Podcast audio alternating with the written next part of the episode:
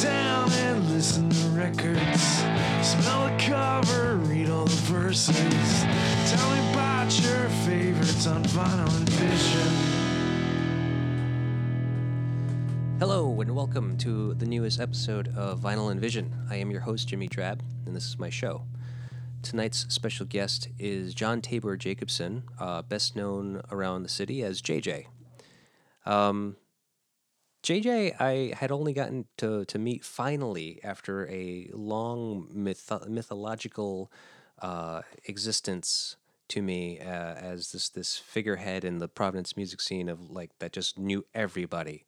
Anybody that was anybody that I knew musically always told me stories about JJ, and so I thought it was uh, pretty uh, pretty significant to be able to speak with him, get him get him on the show to ta- to just talk about the history a little bit in the in the city, uh, as far as the scene is concerned. because we have an amazing music scene in Rhode Island. Like I've never been one to try to push it here on the show, but uh, obviously all of my guests are, are from uh, from Rhode Island, uh, mostly actually. But um, but even Peter Prescott in my last interview from the last episode had said he's just like he has been blown away by the amount of talent that we have in this city. And he's right. He's absolutely correct. And I didn't actually give that statement enough uh, enough uh, credit on the epi- on the previous episode, and I just want to acknowledge that now because JJ as well feels the same um, about the music scene and the musicians here in the city, and I have to agree with them. I have to absolutely agree. It's I, we are very we are very fortunate here. So those of you who are listening and tuning in from outside of the state, um, listen listen up, guys. We're we're here, okay? And um, he JJ gave me these. He found some uh, some split seven inch singles that he had put out with his old label uh, Over the Counter Records OTC um, back in the early to mid '90s, and uh, these are very very rare. Um, I'm not going to say that they're extremely valuable. Um, I think that they're kind of valuable because I've been hearing a lot about this band, especially Von Ryan's Express. Um, Dan St. Jacques the former guest of mine from the first uh, or the second episode, technically, um, was in this band, and he mentions how this was the first band he was in. And there's been a lot of talk on the social media uh, recently that I caught about this band and how there's very little uh, recorded evidence of them even existing. So this is one piece of it. Uh, it's only one song, and I'm going to play it for you because I want you to hear it. And uh, if you want a copy of this, uh, Von Ryan's Express split 7 inch with the Laurels. Uh, Laurels also an amazing uh, local Providence band back from the early 90s. Um, message me, please. Send me a message. Uh, email me through the podcast uh, songcrafter666 at gmail.com. Uh, follow me on social medias. Uh, you can find Vinyl and on Instagram and on Facebook. Uh, you can message me there. Send me a DM. Don't make it gross. Don't make it a dick pic. Uh, don't care for it. And um, yeah, message me about this. Um, I'd like to kick some of this money to, to JJ, obviously, because they're his first and foremost. Um, I just he just knew I was a record seller, so he was just like, try to sell these me. I got a few of them. Uh, so I have about like 15 of these right now. So uh, yeah, just send a message. We'll work it out. I'll send you a PayPal link or something, and I'll chip it off to you. And as far as the show is concerned, JJ's awesome, man. Just listen up. He's uh, it was a great little talk we had. Um, the video is a little shorter. I actually cut it down a lot, uh, about over half an hour, and that's only because um, I screwed up and I messed up one of my cameras. So I only got one camera angle. I was just like, well, we- we're using it as like a trailer for the uh, episode. So if you like what you're seeing on the video, tune into the full length audio uh, stream uh, anywhere you find your podcasts, and uh, you can get the full story there. And uh, for now, listen to this, message me, do all the things you do with the internet, and thank you. We appreciate it. Then uh, uh, we should be fine. Are we rolling? We're rolling, babe. Awesome. How are you, JJ? I'm doing pretty good. I'm a little sleepy, but the coffee I just had uh, Yeah. uh, hopefully will start taking effect soon. Does it does it hit you hard? The coffee? Not really. Um, I am perpetually exhausted. Um, I think I, I don't know if I told you this. I take some crazy me- um, uh, a targeted chemotherapy Yeah. drug called Sprycel for leukemia. Right. So uh, it keeps me alive. Without it, I would die. So, Right. But uh, one of the byproducts is just fatigue. So I probably drink about a half a gallon of coffee a day Oh wow. to just keep. So it's it's it's not really like it kicks in. It's just like keeping. Uh, otherwise, I'll just I'll be like a narcoleptic. I'll just like fall asleep right Yeah. during the interview. Did you used to drink a lot of coffee, or no? This is a this is a No, side effect. I mean, the, I was like normal people. If you know you drink a half a gallon of coffee, you're gonna get the jitters. But Mm-hmm. um, I never never get the jitters. you can just have a cup and just go straight back to sleep. Yeah, Yeah, I have actually. I'm actually like that now. So I wonder if I'm sick. yeah. It's a tolerance thing plus a fatigue thing. So you had uh, you had leukemia, and as of right now, you are in remission. Is that the correct term? Yeah. Well, uh, what do they call it? It's uh, the technical term is complete molecular response. So what that means is that the drugs they're giving me um, is preventing there from being any detectable uh, detectable leukemia in my system.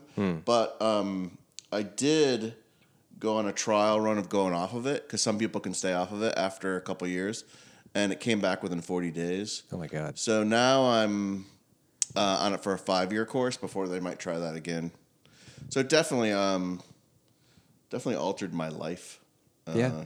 Getting diagnosed with leukemia. Actually, that's right when I was working with you when I'm uh, at Crate and Barrel. Oh, yeah. Was when I had it, but I didn't know it. I knew something was wrong, but I wasn't sure. I didn't have health care at the time. Yeah. So um, then when I got diagnosed and went through all that, it was uh, definitely a milestone in my life.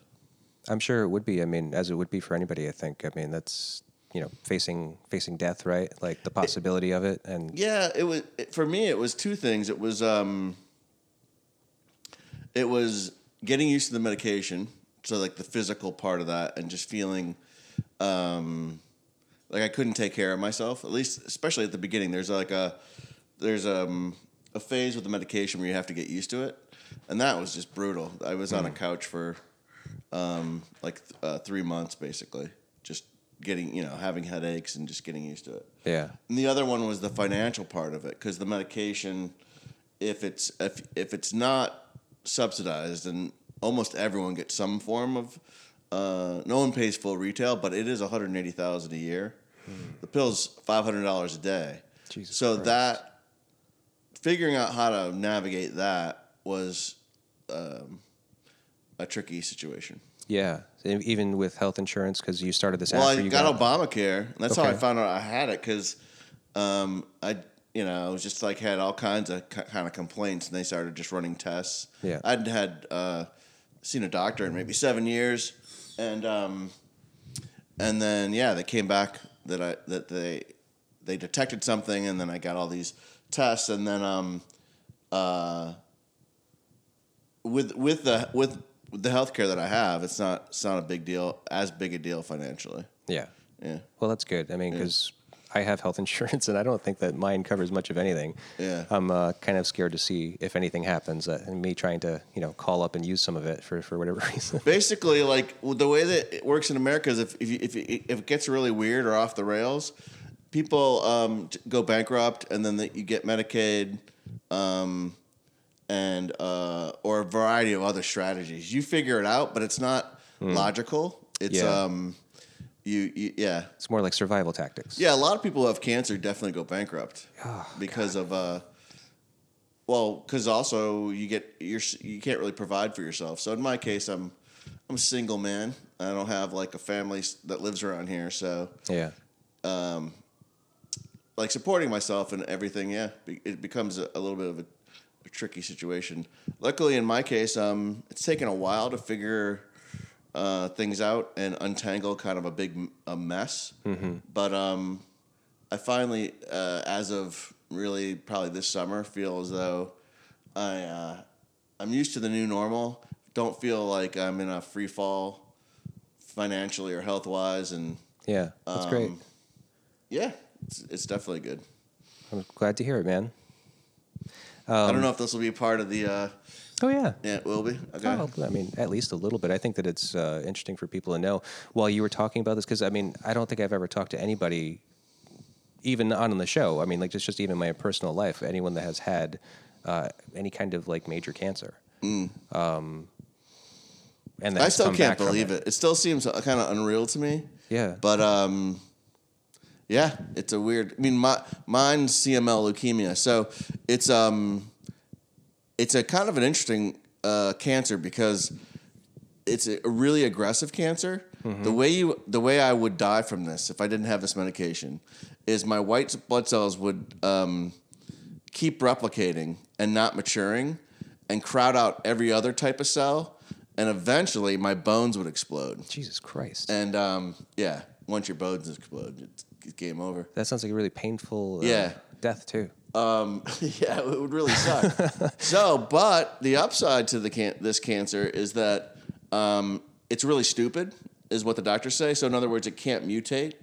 So, it's one of the very first what they call targeted chemotherapies, where they um, they have a pill that you take that blocks the mutation. Yeah. The pill has, um, depending on where you are in life and your health, and uh, varying side effects from people. Um, I'm on a couple like user groups online, like support groups, from very mild to minimal side effects to can't can't stay on it, like because the, the quality of life is. I mean, it's just so horrific. Jesus. Um, I'm like in the middle, so Wow. I'm a lucky one. To freak out all the hypochondriacs, what what kind of symptoms did you, were you experiencing before you realized or before you got diagnosed? Well, that's that's kind of it was um, fatigue mainly, and just Yeah. kind of um, it wasn't just brain mono? Fog. I mean, I was like, I just thought I was getting old, or I don't know what was going on. Like every everyone I know is exhausted and Yeah. overwhelmed. I'm, I'm extremely tired. I'm Yeah. scared for my life now. so, um, uh, but the blood work, yeah, came back, and um, they they had run blood work. I think just for cholesterol, like just to do normal blood work stuff, and then my white blood cell count was off the charts, and Oh, that's how you. That's how they're like, hmm. that became suspicious to them. Yeah, and, they then were you go to a hematologist and oncologist, and actually the way the way they found out uh, in the end was um, they do a um, a bone marrow tap, I guess is what you call it, Oh, and. Um, I mean, we could. Do you want me to continue with the cancer story? Or is it, well, well, I'll tell. So here, it's a kind of a funny story, actually. This Okay. the the the, the uh, bone marrow tap. So, um, it turns out my oncologist, and I don't think she ever knew it, and I never told her before I got a new one. I had asked her out on a bunch of dates on OK Cupid, right? So I, it was kind of just a funny situation from the get go because Yeah. I, I, uh, I went in there and just like, oh, here's this, here's this like hot. It was also the first time I've ever had a doctor that was like kind of my age. Oh. You know, like this. You know, she was a very accomplished. and you were obviously already interested in her. I was interested in that her. makes it a definitely. little awkward, She was a she was a pretty lady, and so, um, it was a very bizarre procedure because she also had a very attractive friend nurse, and to do this, you kind of have to get naked and put on your pants. Oh, okay. And you're like, I was on my side, Yeah. with like my ass. You know, In their pointed direction? at, at them, and they put on the television, and the television for some reason was a woman that was smashing stuff with her breasts. I have no idea why that was on the television, but it was just like kind of, and then they, they they- eventually changed it. Did they need you to be aroused? I don't understand what's no, happening. no, they just like they wanted to put something on to just distract Oh, and me, it just happened to be. and it was happened to be that. Hmm. Um, I think it was like it wasn't like naked because it was in a it was in a um, like a bikini top. Okay. but you know she's like smashing beer cans and melons and stuff. Um, so it's a very surreal situation, and um, but it's painful because um, when you're doing a um, a tap into the bone, they're, they're like drilling into the bone, Yeah. right? And so they numb the area, and so that's not very painful. But it was taking forever, and I'm like looking behind her, and it's like she's like, I mean, it wasn't sexual at all, but it was just a funny farcical situation because she's breaking a sweat and she's like just like pounding, you know, like behind me, and I'm just like, you know, taking it kind of Yeah. really not in the ass, but right next to the ass. Oh, wow. And um, I wonder why they have to tap there. oh, it's it's the bo- it's like the big bone, right? Like you know, Yeah. right there, like right at the. I I have a little dimple there. But anyway, So um, I, f- I think that the shin is more exposed here, isn't it? maybe, but the, for some reason they like, or maybe maybe she was, uh, you know, Taking advantage taking of the advantage of the situation. situation. Yeah. could have been a, like some kind of weird Doctor Me Too moment, but Yeah. um, probably not. But- well, maybe she realized you from the profile, which is like put you through the ringer. Yeah. Put you through the full test before she. Yeah, she was going to see how tough I was. Yeah. But um, so it, it, it's going on and on. She's breaking a sweat. I'm starting to be like, geez, what's going on? And um, eventually she broke through, right? And when uh, at that point, there's no numbing in there.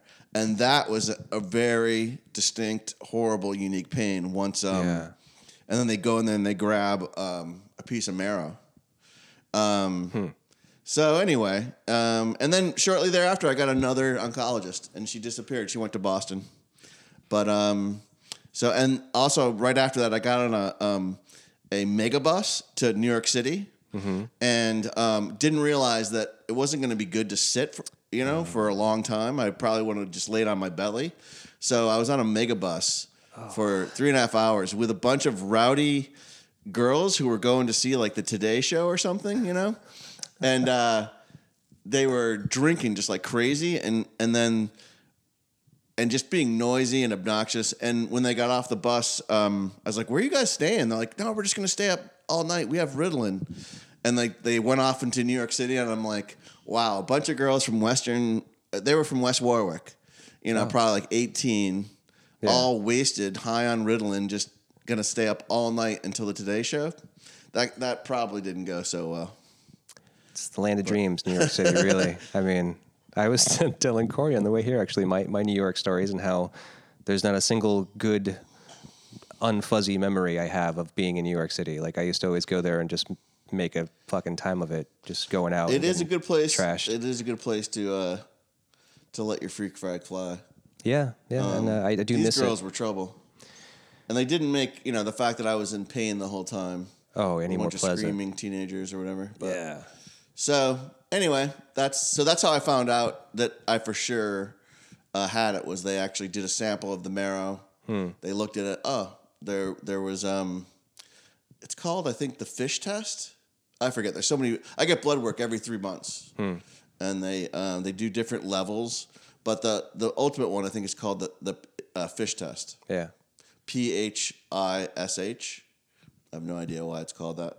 Um, and then Is it they're a big fan of the band? I don't know. That- That's yeah. I didn't even think of the uh, the fish reference, but it's the fish test, and the goal is to hit complete molecular response, CMR, and I am CMR. Cool.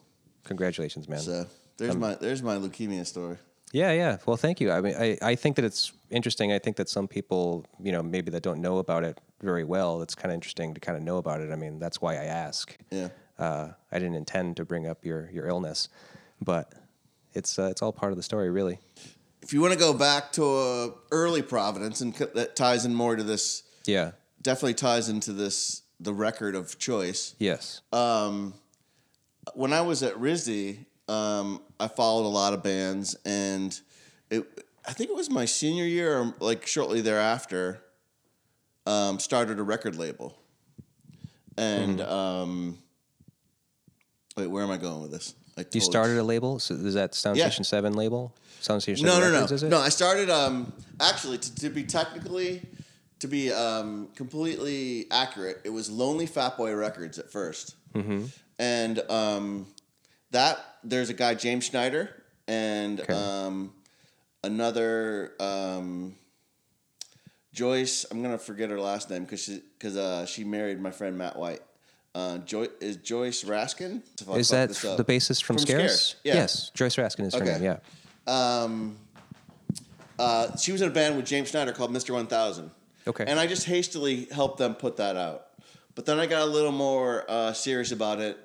Um, didn't want people to think I was the lonely fat boy Okay. Uh because it was just it was just a a I don't know where that came about. It was something that um, I think James and I were trying to brainstorm record label ideas, and that just was thrown out there. But then um, the the idea came up for over the counter records, okay. OTC. Yeah. And simultaneously, Ben McOsker was starting Load Records. And for a little bit there, like if you, uh, I think the bo- first Boss Fuel or second Boss Fuel single was a joint release between us. Okay. Um, and at some point, I I realized that um, I didn't really like re- record label stuff at all. It wasn't my forte, but recording was. okay.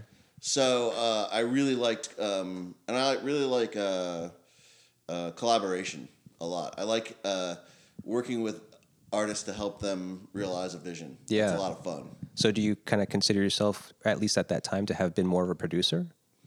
Uh, not producer so much. Maybe Just a the little engineer? bit, like more of an engineer, more of Yeah. kind of classic of that.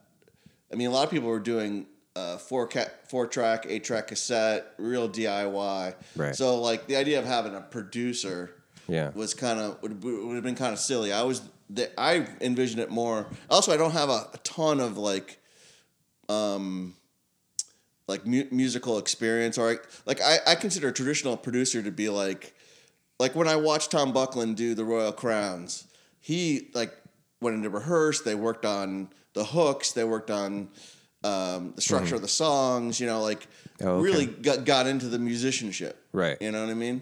And um, I would never do that with bands. Oh, okay. Actually, what what what happened was, uh, and this ties into the Wailing Ultimate, was that we ended up doing a compilation record, two of them. One was a bitter pill to swallow, Okay. and then um, this and the second one was, uh, and that was this was on load was repopulation program. Okay. I remember that one. Yeah, and by that time, um, the studio was set up in what became Fort Thunder. It wasn't called that at, at that point. Oh, okay. Yeah.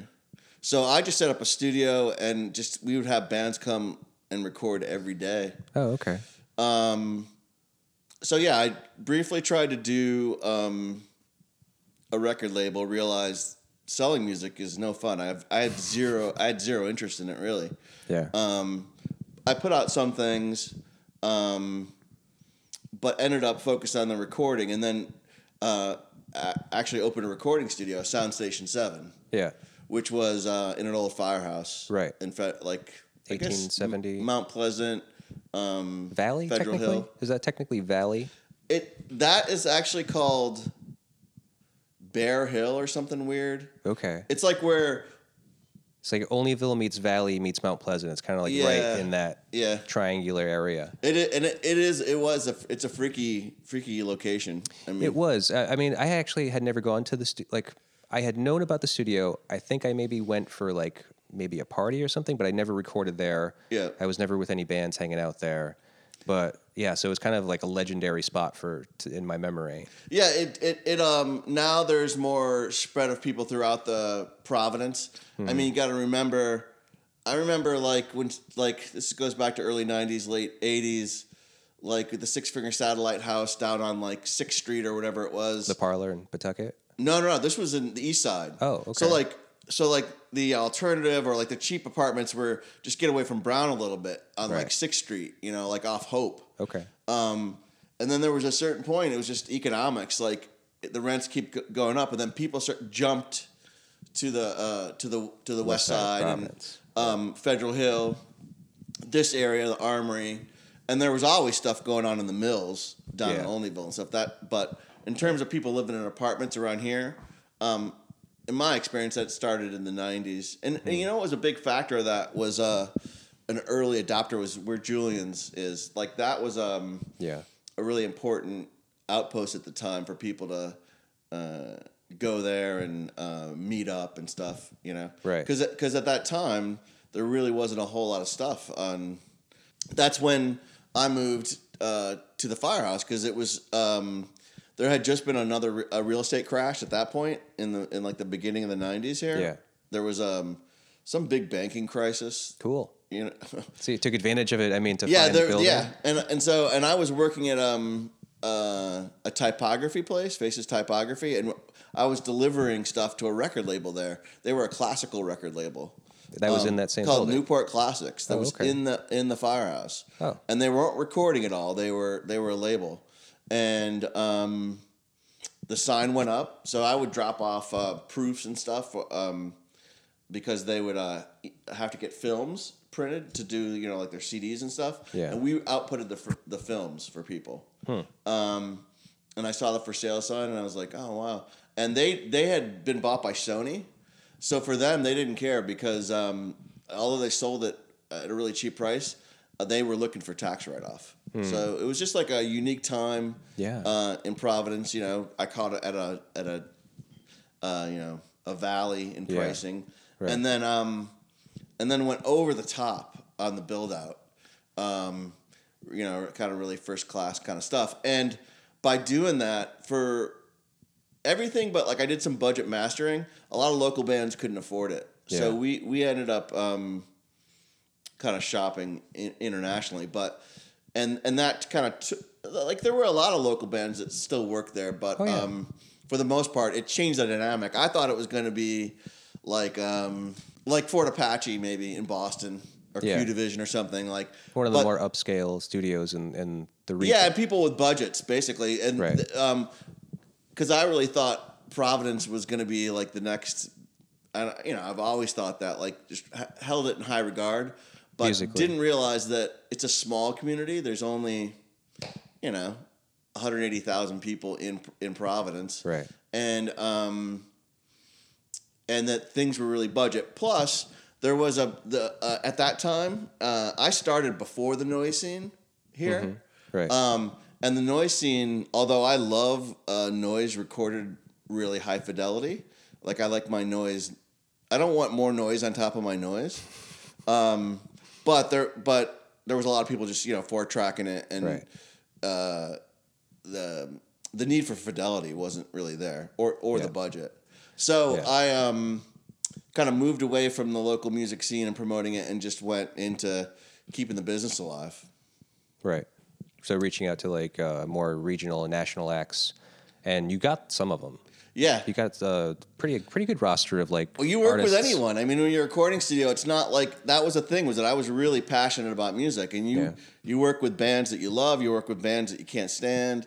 We work with Joey McIntyre from New Kids on the Block. Yeah, I saw that. Um, work with Stryper. Work with um, who is the um, the piano player lady with the red hair? Um, Tori Amos. Yeah, Tori Amos. Oh, really? She did a live thing um, with BRU there Oh, okay. and uh, the Boston's came in and a bunch of different things. Um, Yeah. And bands who toured would stay there. oh yeah, um, because it actually had had like a housing unit too, right? Like yeah, it was like a bed and breakfast type Cool. of thing. Y- y- the music business is wild and recording is wild. Um, we had a guy show up, um, a rap act from, uh, was it Ohio? Hmm. But uh, and and the producer showed up with a just a suitcase full of money, um, you know, and that guy's name was it was Jahari. He was a really nice guy, Yeah, um, but he smoked just an amazing amount of weed. yeah, Um, yeah, you run into all kinds of crazy situations. Um, some of the f- most fun was being able to have bands that I liked that were touring come back yeah. and stay because sometimes we'd go downstairs and, and play music and um, one of my favorites was um, Nashville Pussy, who I, I, I knew Corey the bass bass player Yeah. f- uh, through friends. She was dating a friend of mine, but uh, um, what is it? Ruyter, yeah, Ruyter, who is was dating one of the other guys in the band. Um, she signed her panties and like put it up on the wall as her like little calling card, and I'll never forget that. Yeah. Wow, that's amazing. But yeah, the um, Sound Station Seven was a lot of fun, and we had a lot of pretty legendary Christmas party. And Yeah, um, I've heard about the Christmas parties. I don't think I've been to one. I think the first one, Combustible Edison, played, and I do have a recording of that somewhere. Oh, cool. All the master tapes and stuff are over at Machines with Magnets. Oh yeah, because they Yeah. bought your tape machine when the studio well, closed, right? there's like a lineage of recording in Rhode Island. Um, the, at least the way that I see it, that Yeah. I don't know a lot of people kind of know it. Uh, Normandy Sound was in Warren, and they Mm-hmm. really were a huge uh, um, recording studio. Yeah. And they were at a recording studio in the time before digital, where you kind of had to go to a big studio to get uh, a professional sound. You didn't have a choice, really. right. Um, and they initially made their money on New Kids on the Block. Oh okay. This is in Little Warren, Rhode Island, right? Yeah, yeah. And with with an absolute madman um, by the name of Phil Green at the helm, and they had other they had another producer there. I forget his name, but um, they ended up doing a lot of hardcore from uh, actually Yeah. New York City, and they did a. Um, we were talking about uh, Mission of Burma. Yeah. They did a M- Mission of Burma, I think, album there. Okay. The first Breeders thing was like there's a lot of interesting indie stuff, but also Yeah. the most um, over the top um, kind of commercial, like New Kids and Marky Mark and stuff was all done there. um, That's how I actually ended up working with Johnny Mac- McIntyre from New Kids at Soundstation. He remembered you from then. No, what happened was, um, when Normandy went out of business, we we had built a really good, um, like waterproof, you know, uh, um, I don't know, waterproof, but like a, a tape vault essentially for all the for all the um, analog tape that we had Yeah. uh, in the basement, and he needed to get rid of everything at Normandy because it was it was done. So we got a lot of uh, crazy master tapes, and we had all the Marky Mark stuff, and we had all the New Kids in the Blocks uh, master tapes in the basement.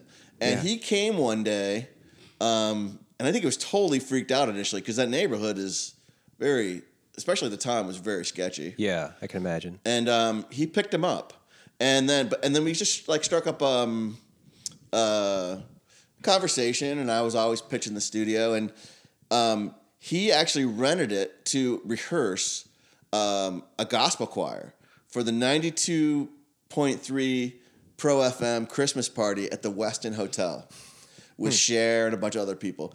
And I give him credit because Cher and everyone else, most of them did a, a lip sync kind of thing. Yeah. He brought a full on. Um, there's some pretty good gospel groups in Providence. Yeah. And he had a full on gospel thing, and he did his little Christmas show. Wow. But they rehearsed it all in the studio. Wow, that's amazing. Um, yeah. So so back to the um, the time with the machines with the magnets. Normandy Sound was around, and really, you know, they had an SSL. They had really tricked out equipment, and um, Phil and the people there really knew about um, all the kind of analog stuff and and tricks of, of the trade that you know I was just learning, and and um, also some of it was having a revival again. Like Neumann microphones, people were looking for those. They hadn't reissued a lot of that stuff, Oh. and they had all that stuff, and you could go and talk to them and geek out. Um, and then when they um, when they closed down, I got a few things from them um, gear wise, but it was mainly Rob Pemberton I don't know. the Rob. engineer there Yeah. came and was the chief engineer and also tech. Oh, He's okay. a, he he could um you know re- rewire the board, um you know build a microphone from scratch. He was a true kind of technician, Oh. Yeah. and I did not have that skill. And uh, if you're gonna have a a pro studio, you really need an in-house tech. yeah. Um, So Rob and I, um, a couple other people, um, did Sound Station Seven, and then at the time, um, wow, this really goes way back. So um, Keith Souza had a studio in his basement in Tiverton, and then he moved that studio, and we kept in contact, and he moved it to East Providence. I remember that place. Yep, I've been there. That was really cool. yeah. Um, and we would go over there and kind of exchange things. And he was dating someone whose father was working on the job site of Soundstation Seven when we were building it, and he would come over, and there's just a lot of exchange there, you know. And I think that um, uh, I don't think it was jealousy at all. It was just like he was aware that he could go over there and, and talk about and see stuff, you know. We, we were working with a budget for equipment and stuff that was uh, way above what what he was um, working with at the time. Oh, okay. You know, so A little little envious there, or kind of like kind of curious, like how. I don't like, think it was envious at all. I think it was just curiosity. I mean, because he obviously wanted to build a studio. He did already build one in East Providence, which I mean, I don't know how much he built, but I, he it definitely like, worked on it. uh, There was is definitely it collegial? Is that the right word? Like, Yeah, it was like I think uh, so. It was like a, you know, people like you know, if you're if you work in the same thing, you go out for drinks afterwards Yeah. and you bullshit about the bands. Or Right. the, it was that kind of thing.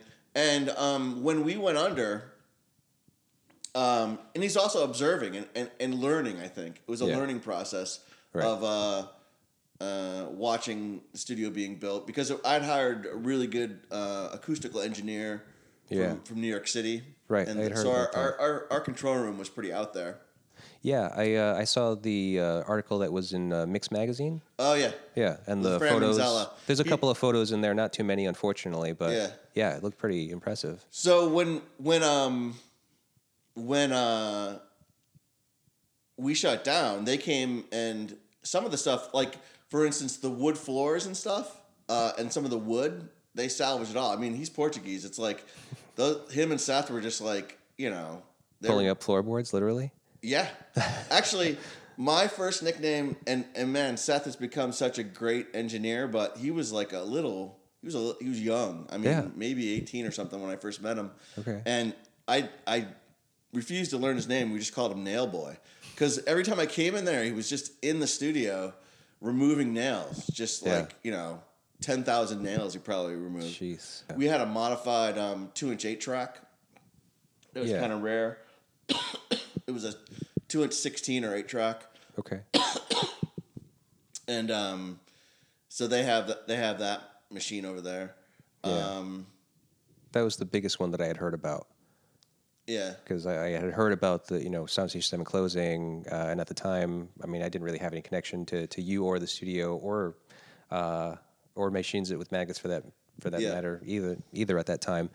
But uh, yeah, that was the biggest piece I remember hearing. Is just like, oh, machines with mag got the got the two inch track, the two inch tape machine from from Sound Station Seven. yeah. There was two. We had a Studer, Okay. and the Studer uh, was more of um, a, a newer one. Yeah. and it had a it had a twenty four and a sixteen head stack. We had a lot of toys. It was kind of ridiculous. Yeah, you guys kind of covered everything too, because not only did you were you able to record uh, bands there, but you also did a lot of like mastering projects, I believe. Too, Well, right? I um had back then. I mean, now mastering is really easy, but um, there were some tools that came out um, uh, that that made it pretty easy. So, and I wanted to help um, local bands and things. So, like Dan St. Jacques, a lot of uh, stuff I worked with him, where he'd come with his four track and we'd mix down through the board, and then I'd master it. Oh, Yeah. and Drop Dead, and a ton of stuff I did like that. Just Okay. kind of helping people mastering for thirty five bucks an hour. right, Um, because that's a huge uh, like help to to sound for a recording, even if it's from like four track, like you know, very Oh, yeah. minimal DIY type of recording gear, right? You know, like a typical home studio home studio recording then was like You'd be surprised. Even some of the like the major label stuff that's recorded with great producers and engineers. Mm-hmm. If you listen what it was before it was mastered and after, you might be surprised. I mean, Yeah. most things. Also, it was everyone was putting out CDs. This is remember this is like um, early to mid '90s. yeah. So people are putting out CDs.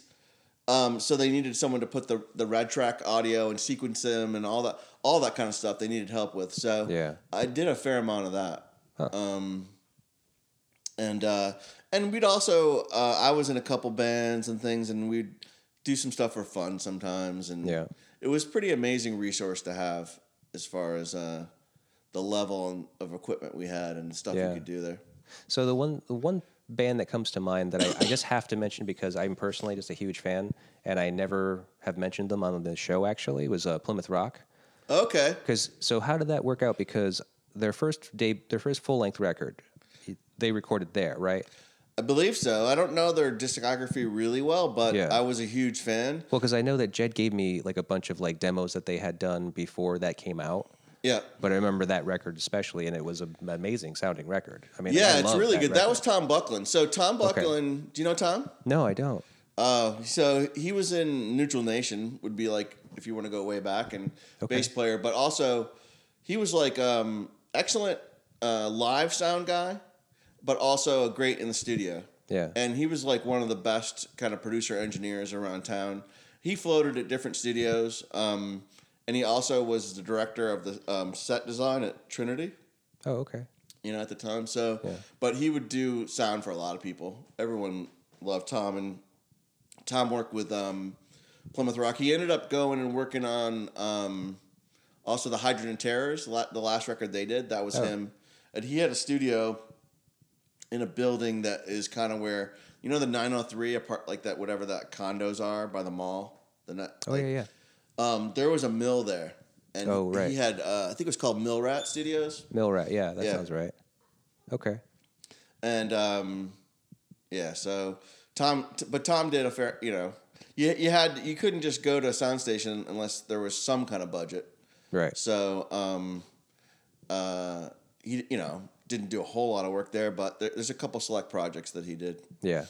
Yeah. Well, that was a great one that I can that I know of offhand that I can think of. That was amazing. I think he worked with um oh man, there's a lot of stuff that came through there, but he worked with Mark Cutler there.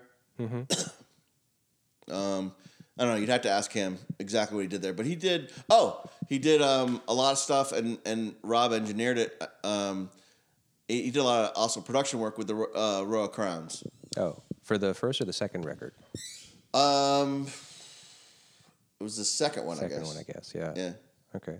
Yeah, I looked up. Uh, I tried to look up some information on Sound, Sound Station Seven, and uh, the only thing I could really find was Discogs, and it kind of had a limited number. Like it's they called it Sound Station Seven Records. First of all, secondly, it was like a pretty good list of bands that I think the you know releases that had kind of come out of there, whether they had been uh, mastered there or recorded there. Yeah. Um, but I think there was some things missing too, like the Joey McIntyre thing wasn't on there. The, Oh, there's probably a ton of stuff that was missing. yeah, yeah, I think so. Um, I mean, uh, there's some crazy stories. Yeah, but so very limited information on Sound, 7 online, at least for, for me to kind of like research on because unfortunately I was never there. Um, like I said, I think I was only in there once for like a, maybe a party or something. I don't even really remember. But um, also, what was difficult about this tonight was the record that you chose, which was uh, The I'm glad Ultimate. you're coming back to the record because Sound Station 7 and the Bitter Pill Swallow, the compilation that I did, and Yeah. then Repopulation Program, the one that Load, Load Records. I recorded and Load put out, yeah. it, it ties back to this record in some ways because, okay, so the the, the album that I picked was The Wailing Ultimate. Yeah, which is a compilation record. compilation record put out on Homestead Homestead Records. Records, Yep. in 1987. And I remember seeing the advertisements for it in a magazine Mm-hmm. uh, on an airplane. I can really remember that. I'm like, oh, I got to get that. On an airplane. And um, yeah, I was reading a magazine on an airplane, and I was like, I can I can remember it just like it was yesterday, and and being like, wow, look at all this, look at that artwork, look at all these kind of cool bands. I need to get this. Hmm. And at that time, um, you got to remember it's 87, so Yeah. no cell phones, no internet, no anything. The way things spread was through fanzines, through word of mouth, hanging out. The record store was a huge deal to go to the record store and find Right. things. Maybe a little bit on TV, but I mean, 120 minutes. Maybe. Yeah. Like they had uh, IRS is the cutting edge. I mean, you could find some stuff. Night Flight, maybe. Yeah. You know, a few things, but um, you had to really dig back then, right? And Yeah. it wasn't easy. You couldn't just Google something and it would come up. And I feel like my generation, um, I was born in 70. So, like, in the 80s, a lot of people were like um, music historians or librarians. Like, you had to really commit a lot of time to research bands. Yeah. Um, and I was doing two things. I was going back in time, like a lot of people were, and you know, so discovering Sabbath and the Nuggets compilations, Yeah. all this stuff from the '60s and '70s that was amazing, uh, and that was kind of um, feeding my interest. Um, but I was also trying to figure out what my what the contemporaries were doing Yeah. and um, compilations were kind of a good way f- to to find out about things. The Right. the the other major compilation that was a big deal for me um, before the Wailing Ultimate was Athens, Georgia, Inside Out, and that's also a um, a documentary. Okay. Which is definitely for everyone out there. You got to see Athens, Georgia, Inside Out.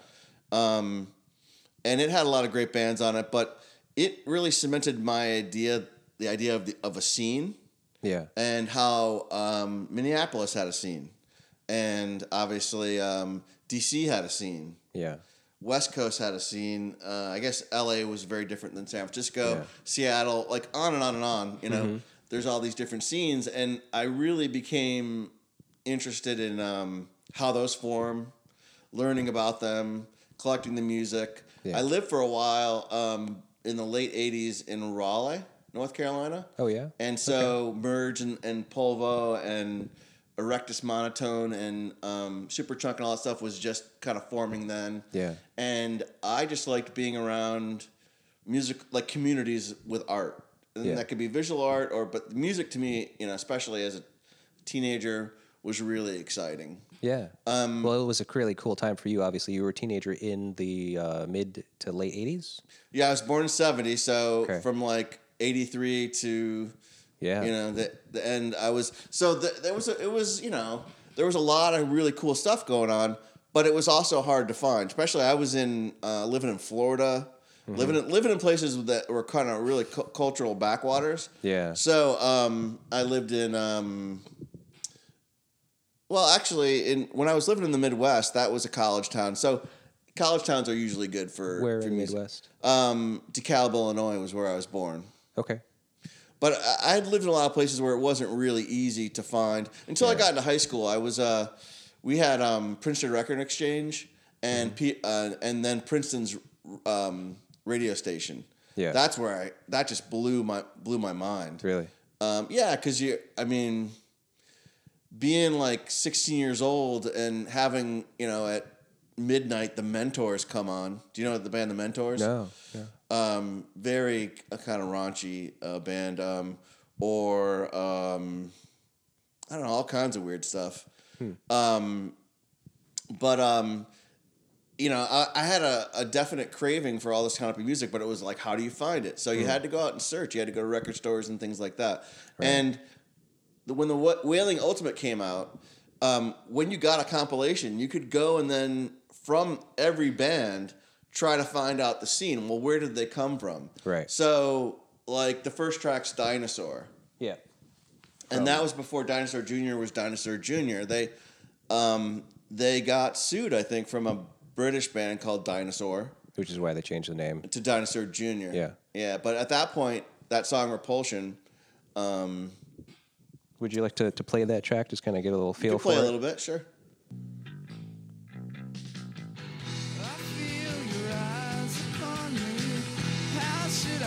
So this was released in '87. So Uh, this is in '87. I got it immediately. It was the summer of '87. This is between is my between junior and senior year in high school.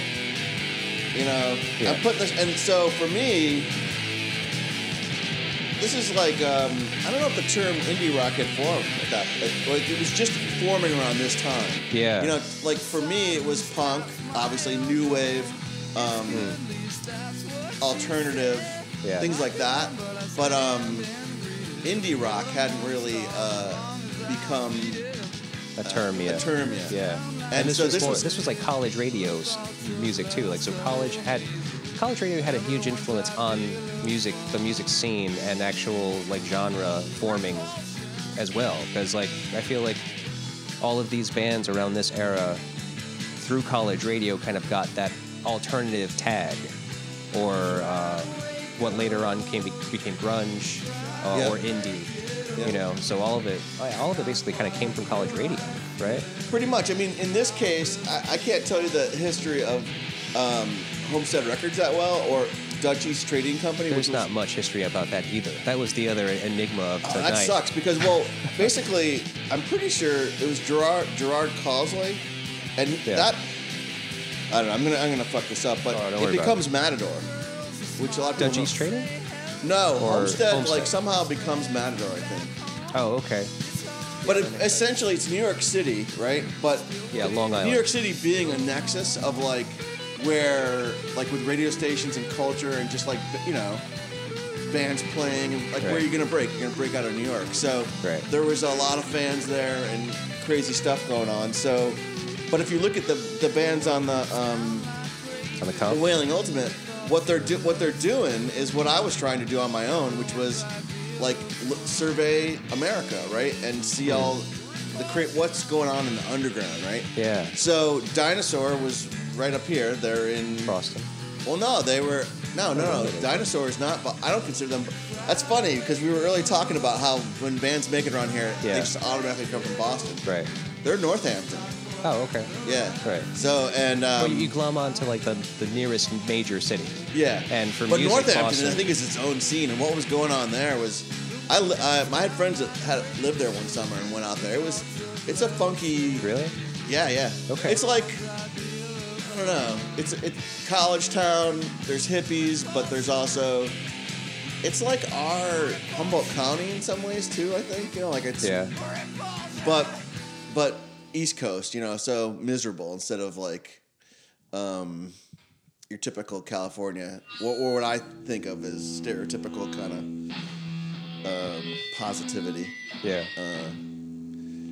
But um, or like like so this song, Volcano Suns. Yeah. yeah, Volcano Suns. Who, so on this record is John Williams, and John Williams. Um, this is later Volcano Suns. Oh, okay. He became a good friend of mine, and I, who I learned a lot of, of recording from. Oh, okay. Um, so he and he ties into Sound Station Seven. He did a fair amount of work there. Um, he did um, Juliana Hatfield's record there, oh, okay. but he had a recording studio in Vermont that was awesome Yeah. in this cabin, and um, tons of crazy stuff went on at that studio. But the uh, Hydrogen Terrors, no, it was actually Von Ryan's Express. Their single for Sub Pop was done there, and At uh, James's studio. At no, at John Williams. John Williams, that's studio right. up in Vermont. Okay. And what's really sad about that is that at that point it was it was the whole band and just everyone was really into Public Enemy at the time, and and Nick Atosha was doing all this like tape stuff. Yeah. That ends up com- coming in the Hydrogen Terrors later, like. Uh, Like on their second. it oh, bubbles right. up, but Yeah. they were doing stuff that really sounded like um, a weird, like a I don't know how to describe it, like a weird punk rock Public Yeah. Enemy, and um, the stuff that Sub Pop released wasn't that, but those that dat tape got lost, and so there might be a couple like cassettes out there, but it never got released. Yeah. Um, so oh, that sucks. Oh yeah, only half of the John Williams stuff ever got the, saw the light of day. But um, yeah, he was in this band, and um, so that's an interesting Oh, okay. little. Uh, Yeah, I'm finding a lot of like really weird little inter- uh, connections between you and uh, and all of the things that uh, like some of the people I've interviewed, like Peter Prescott from uh, Mini Beast now, yeah. uh, was uh, obviously in this band Volcano Suns. Yep. Um, another thing I think is funny is that so to go back a little bit to what you were saying about uh, trying to find a scene and trying to uh, nourish one, kind of. Yep. Is that? Did you kind of think of Providence as that? Like, did you see Providence as? Oh, yeah, we seeing were- all these bands and it was just like this can be a, an amazing scene. And Yeah, like, definitely. That's what I thought. Um, I had been, I had been around other scenes, and I had uh, kind of toured the country, and I was like, "What's happening in Providence is is good or better than anywhere yeah. in America," and um, and Ben thought so as well. I think you know Ben's Ben's taste and stuff went more not so Providence centric. It went to, to, to a style of music, you Right. know, Yeah. um, or and he really explored noise and some really challenging stuff. Yeah. But I think when we started, we were. I'm trying to think of some of the fanzines that were out there. We were um, sending out profiles of Providence. We were promoting Providence Yeah. and there was um like a Providence pride, you know, definitely. Um, I mean, I felt it, and I would always talk it up. Now, do you would this you say that this is 87-ish? No, When no, you're no, this is much this later. Is still, this is like pre Soundstation Seven. This is '90s, pre Sound Station Seven. but like right the early Yeah. 90s. Okay, because Yeah. I mean I I'm actually fairly young. I mean in the early 90s I was like preteen, Okay, so I missed all that stuff in the 80s for sure. I like the Providence scene, the music scene didn't. well, really, I moved here in '89, okay. so I, mi- I missed most of the '80s too. I caught some of the tail end of it. Yeah. When I moved here, there was the uh, the old living room, just you know, like where. Um, do you remember? it Uh, was, this, was it the Spaghetti Warehouse? I don't know, but it was right by the mall. There, there was a there was a building with a, a huge circular window. Um, Yeah. Okay. okay, so that was the living room. Saw some amazing shows when I first moved here. I saw Soundgarden and the Screaming Trees. Wow. I saw um, that was a really good show. That Loud Love had just come out, and Yeah. like for us, I think um, the idea of rocking and kind of grunge, or a, a lot of people were listening to um, Black Sabbath. They, things were getting heavy, Yeah. and they uh, clearly out there had tapped into something, and um, they just blew the the roof off the house. And Jane's Addiction had some really good shows. oh really? um, At the living room. Oh yeah, yeah, yeah. I mean, Yeah. there was so many good shows. Actually, one of the best. I saw um, Throwing Muses there a bunch, Yeah. and they. I always have loved them. Well, the living room was was like a, a nationally a renowned place to stop. Well, at that point, you got to realize a lot of those, like, you know, like Jane's Addiction, like they end, uh, Perry Farrell ends up doing Lollapalooza, and like, Right. this is all pre Nirvana, basically. Yeah, yeah. Right? I can. This I is can, before those bands became massive stars. Yeah, so it's still underground. Still Yeah. people kind of uh, going to the record store and Yeah, being still like, on a DIY kind of circuit, Yeah. for sure. I mean, So sound uh, uh, on a, on the compilation tip, there was uh, this was way after Wailing Ultimate, but Sub Pop came up with the Sub Pop 200, yeah, which was an, a, like I always bought the compilations because I'd start there. If I found a band that I liked, I'd then go buy their album. right.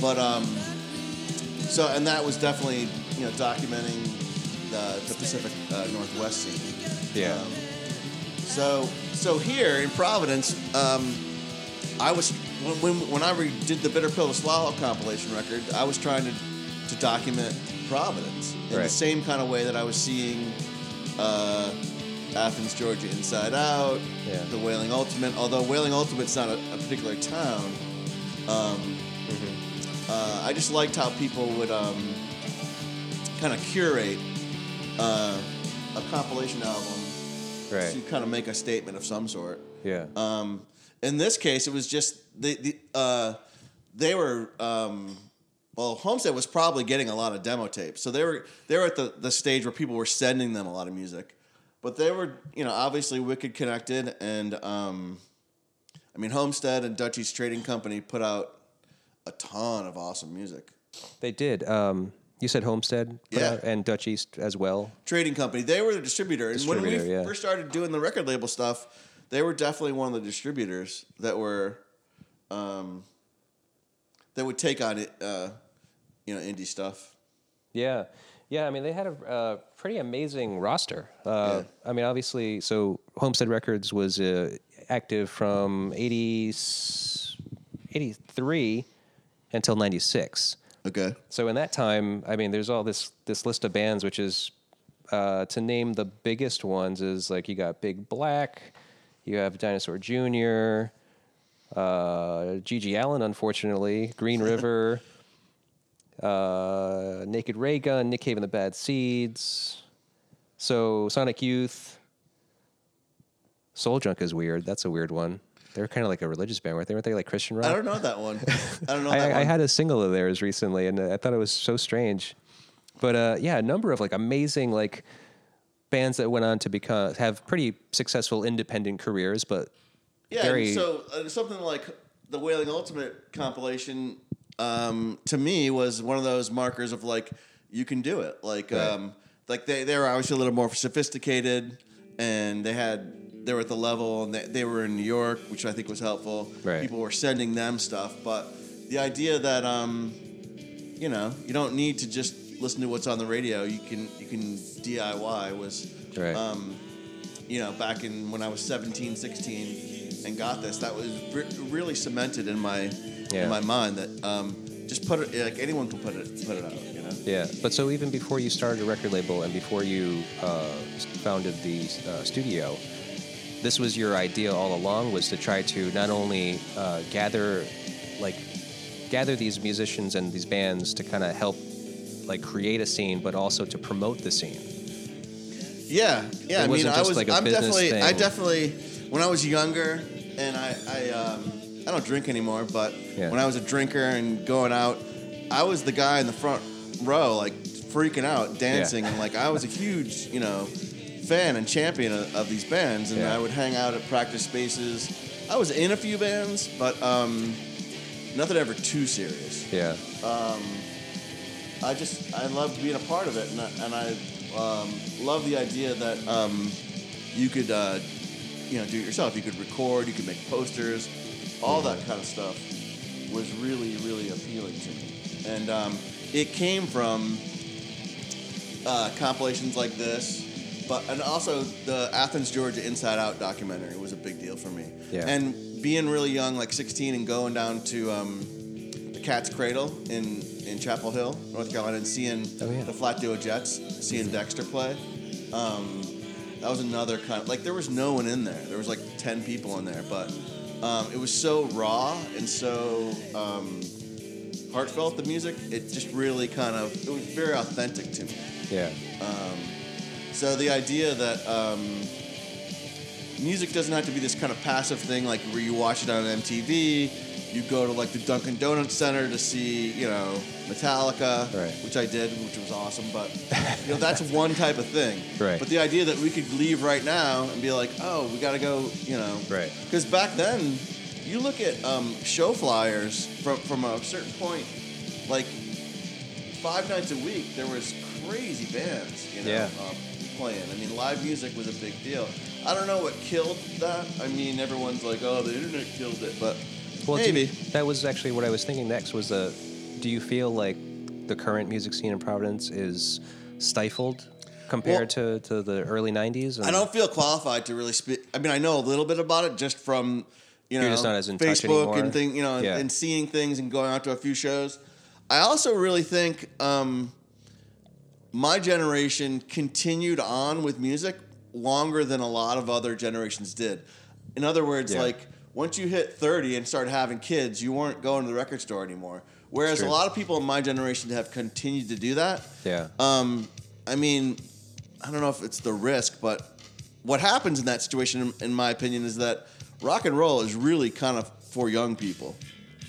yeah, I And suppose so, so. my my you know being on leukemia meds, totally exhausted, not drinking, you know, and going to a show, you know, and maybe not getting even getting close because um, I don't want my ears to be like destroyed or whatever. Right. Um, that makes me more of an um, I'm not an active participant of the scene. I'm a more of an outside observer. Yeah. And when you're young, or at least I, I'll speak for myself.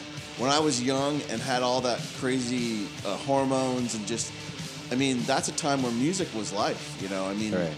like I saw and judged people through what band, you know, what bands you were into was a huge thing to me. You know that, Right. Like, Of course. Um, You need some. there's a lot of talk about identity politics now and like like um and things of like gender and stuff for me back then it was it wasn't like all that was blind it was like oh you're um you like sst records you must be okay Right. you're in you know what i mean Yeah, you must be a person that I can. Yeah i can relate to you relate you to. must be okay Yeah. Um, so uh, it was a big, big deal for me. But and you, grow, you get older, and you know, you just um, I still love music, but it's not like it was then. I mean, Yeah. I mean, I, remember have just agree going to shows and having my mind blown, Right. and and on a high from the show And look for forward to days having after. your mind blown. Yeah. Like now, it's just like what, what do they call that? The the the, the bangover. The The, bangover. the old people that they have the next day they have the bangover. It's Oh, like yeah. if they go out to a rock show and actually like you know participate. It's just like the next day you just feel horrible and achy yeah, yeah. from fucking rocking out. Yeah, yeah. Um, I mean, ba- back back then, uh, music, well, art, culture, it all was just like um, a huge stimulant to me. Yeah. You know. Well, so then let me say this: that maybe I hope because I feel out of touch as well from with the existing music scene in Providence. I mean, like doing the show is good for me to be able to reconnect with it because I have kind of equally, you know, stepped away for a long time because like, I had kids, and Yeah, yeah. so I took on that role instead of like you know going and hanging out every night. So I'm kind of getting back into there, kind of getting back, getting back into that place and trying to rediscover like like so who are the bands that are that people are really excited about now? I can't speak on it because I'm going to screw it up. But I'm there's a show that's going to happen here next door. Yeah. Um, called Bish Bash. Yeah. In um in in March, it's going to be part like art installation, a lot of visual stuff, and uh, but there's going to be some bands playing, and they're they're going through a list of 50 bands that are local to try to like you know figure out who's going to play and stuff. Yeah. So um, you know. I'm not going to throw out names, but I'm being exposed to some of it. It seems Hmm. interesting. I think as long as you have teenagers and free time and instruments, and hopefully, you know, usually like a beer or like a joint or something, and Yeah. get and like put them in a room, there's gonna rock is gonna happen. you know, it re- Yeah, yeah. It, it is, and um, whether it coalesces and becomes something that like they become famous or not, you know, uh, that kind of thing may happen around here. But Yeah. right now, somewhere in Rhode Island, there's there's amazing rock Right. being made. Well, Um, I'm just way out of touch with it. you Right, know? right. Well, so the, the, the last time I was here was actually because of uh, a show being hosted here, but it was more of like a very quiet uh, acoustic set by uh, Will Johnson, Yeah. who I'm a huge fan of. I love him des- like dearly. I think his music's amazing. I think he's just a, a really compelling singer. Um, d- were you fans of him? Did you know him prior to? I don't to? know him at all because Yeah. it's all through James Dean, who's a, Right. um, a, a tenant of mine. He lives in the unit right, right next door. Yeah, but you have this great space here that you can Yeah. utilize for that. Like, well, I've always liked. Um, I've liked like right now. This house is uh in an old auto body shop. I've always liked living in um, commercial spaces. I like Yeah. living in like even you know I'm gonna be 50 soon. I like living like in a nightclub basically, like um, Yeah. or in an artist's community. it's a hub of activity. You know, it just ha- you- it just draws people in, and you get to kind of like, and also just like the architecture and like the concrete floor, so that you can have all right, yeah, yeah, that kind of stuff. Like or the scale of it, you know, because Right. most most like a typical three family apartment here, you couldn't have you know 100 people over for a Right. show. Um, I love. Um, I don't like to like. I've lived a couple times in like traditional houses. Um, Yeah. I never feel comfortable. I don't know. Hmm. I don't know why. I like the idea of being able to be like, um, let's throw a show or let's you know Right. do an event, and Yeah. uh, that goes way back to Soundstation. It goes back to before that. It was Taekwondo Studios, which was an old ballet yeah. uh, studio in downtown Providence. Okay, And that was really wild. We did some re- really good recordings there. Hmm. We did the first Hydrogen Terrors record. John Williams did that there, yeah, um, and a couple other things. And there was a really good show there. The Bitter Pill to Swallow Yeah. uh, release party Mm-hmm. uh, had a show there that the guys from Sub Pop were there, and that was a really that was uh, who was that? Drop Dead, Six Finger Satellite, Ashley Von Hurter and the Haters, Medicine Ball. was Jesus, there. yeah, it's a pretty stacked bill. Yeah, there, and there was a couple shows Yeah. um, to, to celebrate the release of that. Cool, that's amazing. So I've I mean, and it goes like basically it's the also the like the mill culture in this town, right? Of uh, Right, that Fort Thunder became so known for, but now there's you know there's a million versions of these. You don't really live in a in your typical apartment or house. Yeah. You live in an industrial or commercial space that serves as a place um, to have events and cultural stuff, basically. yeah, yeah. No, I love it. I mean, I, I actually kind of envy this. I would love a place like this for my for myself, but not terribly conducive for the kids. But Yeah, if you've got kids and stuff. Yeah, I mean, I would I would like it, and I think they would like it too. I mean, my, my son's just all about something that's modern. That's what he calls it. He's just like, oh, that's very modern. I like it. he would like if he were in here right now, he would be like, wow, this is very modern, very JJ. modern. I like it. Absolutely, he'd, he'd eat this up, man. Um, as much as much as I'd say that uh, rock and roll is the purview of the youth, I will say that I I have respect for folks that are still doing it, like into their fifties and stuff, and doing it consistently, like. Drop Dead, for instance, is you know. Yeah. I remember seeing them at the Fast Forwards record show on um, outside of where the Rocket was, or maybe it was the Babyhead at the time. Okay. They had an all-day outdoor show, and Ben from Drop Dead was um, so aggressive with his microphone that he was pulling out of the PA, and Jay Ryan from Six Finger Satellite like had to like um, basically like hold the PA in place, but was like being kind of you know uh, Pulled around. dragged around, and and and you know the Drop Dead's still going. Yeah. you know they're still Right. rocking out. Or um, Brian Chippendale's been very consistent. Like he's basically doing the same thing that when he was a year before me um, at RISD, I think, or maybe Oh, okay. two years or one year. Regardless, right around the same time. he, he's you know moving into his he's got to be in his 40s now coming up on 50 Yeah. he's consistently had a vision and never was like oh you know um, uh, i'm an adult now i need to like you know work at the bank and Right. get a get a house or whatever like he's um, Yeah. and there's other people like that i mean i'm sure peter prescott is he's still rocking Yeah. oh Right, my God, that show is. He's a really amazing performer, and So- he's like in his sixties. so, so it's possible it's possible to keep uh, to keep rocking. Yeah, But yeah. I think um, back to the sce- the question of the scene. Yeah. I think those really happen with with younger people because of the nature of, Right. of being young. So there could be a scene, ha- scene happening right now here in Oh, de- that we're not aware of. I would definitely no. There, de- there definitely is. I think it has changed with the internet, though. Yeah. People like because back in the day, like you would just go to the living room because, like, you're either gonna watch. Um, well, it was pretty cool when I first moved here. Fox had just come on, so there was the early Simpsons. Oh, okay. So you might, or and you'd watch um, whatever came on after that. Um. What was that uh, show? Love and Marriage. Love. Oh, and Married with Children? Yeah, Married with Children. That was like a big new thing. Um, or you could go maybe rent a, a VHS t- tape and watch something on a you know shitty little TV. But for the most part, you went to the you know went, to out, the club. at Went out to the bar, see how a band. Yeah. Yeah, and it, it, it was every night. You know, so that there's way too many different options now. Yeah. From stuff with screens, you can do. it. You don't have to leave home, It's true. or even in the scene, all kinds of different places. Back in back in the day, to me, there was, you know, the clubs, and then there was always like the underground um, warehouse scene that was coming coming and going. Yeah. Whereas now, uh, I know right right right right over here, the Columbus. yeah. That, I think that's a big deal. That's a pretty big it, deal. It, it took it took forever for that guy to fire that movie theater back up. Yeah.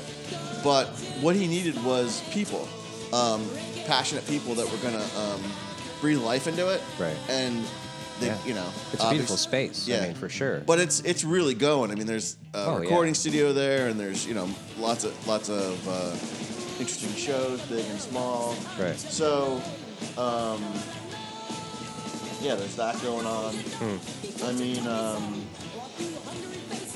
but yeah. So as far as like where the hipsters hanging out tonight, I don't know. I'm just here. Uh, I was hoping that you, know, maybe we could get a drink, oh, kind Yeah. of schmooze. yeah. Get in with some of those young kids these days. yeah. No, I'm. Uh, yeah, I'm uh, on the couch a lot. yeah. No, me too, man. This is this is my night out right right here. Yeah. Um, so now to go back a little bit to, to what you were saying about the industrial space and like liking uh, a, a place like this to live, um, it's also conducive to working, right? So, do you do you do any more recording? You don't do any more recording, do you? I do not do any. Uh, I've been uh, threatening to record Threatening. for a long time, but I haven't gotten around to it. I don't have any equipment. Yeah. I technically have free recording for life at Machines with Magnets, but I can't do it with any band that would normally pay. You know, like There has to be like some kind of project, some kind yeah, of, like thing that's So we had talked about um, doing JJ and the Jets yeah, with them as kind of the house band, and it was going to be a compilation record. yeah. of just like garage music and stuff that I like, that obscure stuff. Huh. The, and then the, the vision was to print it up as a record and drive around the country and just drop it off at Savers and, and stuff and release it that way so that it, and not put a date on it so that it could kind of become like, hey, wait a second, what's this JJ and the Jets? Yeah. It seems kind of uh, timeless. Yeah. So that there was there was that concept. Wow. Um, okay. Never executed. Probably won't be executed. Okay. Um, Good idea. though. but uh, I'm doing more uh, visual art, so Right. painting, yep. um, uh, drawing. I do commercial photography. That's not really more just um, portraiture and things like that. That was my major at RISD. Yeah, was yeah. photo. Photography. Yeah. Cool. So, um, yeah, and, and next door it was an art gallery. So I showed my art, but other other uh, other artists and stuff, and show space. It's Yeah. Like a flex space where you could uh, put on anything you want. Right. Pop up restaurants. We did all kinds of stuff. Yeah, yeah. No, it's a great space. I mean, uh, I don't know what your plans are as far as like kind of having things kind of keep on coming through here like that. Like if you were kind of interested in the idea of like becoming more of like a venue. That's shutting down. The, this Yeah. uh, the, um, Yeah. the Bish Bash show that's coming up. That'll on, be the last thing, right? Yeah, and we might do some um, shows beforehand just to like dry run it, you know, Yeah. like uh, make sure the sound sounds good and everything. Hmm. But um, then I have some tenants moving in. We're Right. gonna do a silkscreen studio in the front Yeah. and gallery. They're gonna do the, they're gonna do some things. I don't know what, but they'll just be my tenants. Yeah. And uh, yeah, I won't have access to the that awesome space anymore. But Right. well, there'll always be something else. I mean, Yeah, it's I really at this point uh, I, having the consistent um, rent is is going to be really nice. I mean, ha- having a space uh, that you have to um, to justify having it, to to have shows or pop up restaurant or whatever we came up with ways to make money, is really fun, especially at first. Yeah. You go into the year four or five, and it can kind of become a bit of a Yeah. a, Exhausting. a bit of a grind. Yeah. Huh. Well, so, uh, but I, I bring up the space only because uh, I was saying like workspace as well because of your art.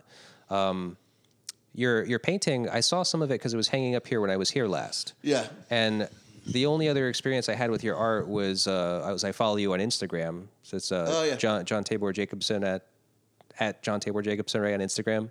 Yeah. Is that the handle? Yep. That's my Um, full name. Yep.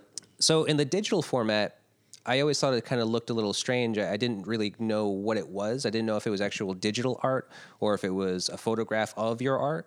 But seeing it in person is really interesting because you can actually really grasp the amount of like layering that goes on in it. Oh yeah, yeah. I'm I'm Captain Layer. yeah, yeah. Lately, what I've been doing is um, is mainly there for a couple reasons, but one, I want to be able to do art always, just uh, like not necessarily for showing, just for my own personal like well being. Yeah. And so with an iPad, I can do it anywhere.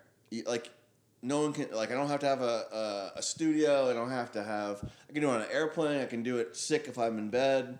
Like, Yeah. I actually first got into doing art on my iPhone when I had leukemia because I was in bed for so long. That's the only way I could do stuff. Hmm. Yeah. But then it slowly morphed into um, the drawing programs that are out now and the painting simulators Yeah. keep getting better and better and better. So I'm starting right now to move into animation, and then I'm also looking at what's going on with projection and screens like uh, 8K and um, modular screens so that it takes up a whole wall and really high def Okay. and also augmented reality and VR. I'm not there yet. This this is going to be the year that I um, pick up some of those skills. Yeah. But I really want um, to kind of live in my paintings, you know, be able to almost like walk around in those environments. Oh wow. Okay. Um, and yeah, with any luck, by the end of the year, I'll have some some uh, examples of that. I mean, I have. Cool. Um, aha. so now, would you think that your So- art primarily is digital these days? Yeah, almost all digital. Yeah. Some, and sometimes I'll draw and scan in, and I sample a lot of other artists. If I go to museums Yeah. with my high-end camera, and I'll sample paintings and throw it into my paintings. Oh. I do a lot of that. Huh. But if you look at this, um, so that's a, that's like a um, a finished drawing that I did recently. But if you if I go here and do the animation, you can kind of see like the process. So, and process is really important. Like, Yeah. there's, I went to a really good show in England, in London, where. Um, Would you mind picking up your microphone because I want to make sure they get this? yeah, I went to a really good show in England that was with the artist. He's an LA artist. What's his name? Oh, shit. It doesn't really matter, but he, he, he was doing a series of paintings that was commenting on a painting is like the final frame of a movie, and that's all you get to see. Hmm. Um, whereas, you know, if you're if you're a movie maker, people get to see the whole thing. Yeah. As a painter, you get to see the final frame. Right. And I really identified with that. Like all hmm. the things that go into, particularly abstraction, at the end, without the references and experience and kind of ideas, it's just like that's an interesting blob or whatever. And you might pick out a few things or a few references. Yeah. But I don't want to um, have my paintings be like shrouded in mystery. Or some painters are like, I don't want to talk about my paintings. Like, Yeah. um, I actually want to make abstraction less um, kind of alienating and provide context. And one way to do that is through animation or like immersive environments. Yeah. Um, once you can see where it's coming from and some of the ideas that are floating around, I think it it takes on more meaning and Hmm. um, particularly for other people because they can see my the process. Yeah, yeah. That's very cool. I, I never really thought of it that way. I've never really been much of a an art uh, connoisseur. Yeah. You know, I mean, like I definitely appreciate some art, and I've been to obviously see some pieces of work in different types of galleries. I mean, I've even been to uh, where's that Picasso's? No, Van Gogh's gallery in Amsterdam. Yeah, that's yeah. awesome. Yeah, I've been, you know, I've been to a, seen a few things, the Louvre in in, Pan- in Paris. Is Yeah. that how you pronounce it? The, Lou- the Louvre. I've never been there actually. I've been to the Museum d'Orsay there, which is the okay. Impressionist Museum. Yeah. That's that's a mind blower. Cool. Well, Um, I'll put it on my docket. I mean, I came time. here to go to RISD and and was a photo major, but also into painting. And my first, um, uh, like my natural instinct is visual art, not audio.